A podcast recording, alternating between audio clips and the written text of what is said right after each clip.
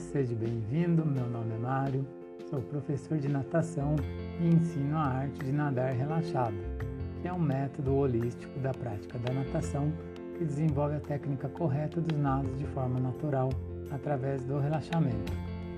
Este é o segundo episódio da segunda temporada de A Arte de Nadar Relaxado. Neste, falo sobre o início da fase aquática da abraçada nos nados. O início da puxada é a fase da abraçada onde se faz apenas a flexão do cotovelo até que os dedos estejam apontando para baixo e as palmas para trás. Mas na verdade, tudo começa nos ombros. Uma leve rotação dos ombros à frente faz com que o cotovelo tende a apontar para cima e os dedos para baixo. A partir daí, é só continuar o movimento do antebraço, flexionando até que os dedos estejam apontando para o fundo. Ao realizar esta rotação dos ombros, sentirá o alongamento da musculatura das costas e este será utilizado durante a puxada.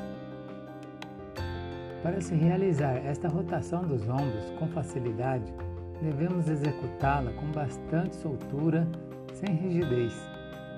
Esta região e a da escápula também devem estar bem relaxadas para que este movimento seja executado com naturalidade. A velocidade do início da puxada começa lenta e vai acelerando progressivamente. Podemos dizer que esta primeira etapa é a preparação para a puxada propriamente dita, ou seja, estamos buscando posicionar braços e mãos da melhor maneira possível para depois empurrá-los para trás de forma mais eficiente. Por isso, não há necessidade de se fazer força nesta etapa do nado. Na verdade, esta fase do nado começa ao alongar os braços à frente, dentro da água, antes mesmo de iniciar qualquer movimento das mãos e braços. Isso porque, ao alongar os braços, teremos uma maior amplitude da braçada, um alcance maior na puxada, as mãos e braços devem estar estendidos e relaxados ao mesmo tempo, e o avanço dos braços vem do alongamento dos músculos das costas. Nos nados crawl, costas e borboleta, as mãos devem estar alinhadas com os ombros antes de iniciar algum movimento.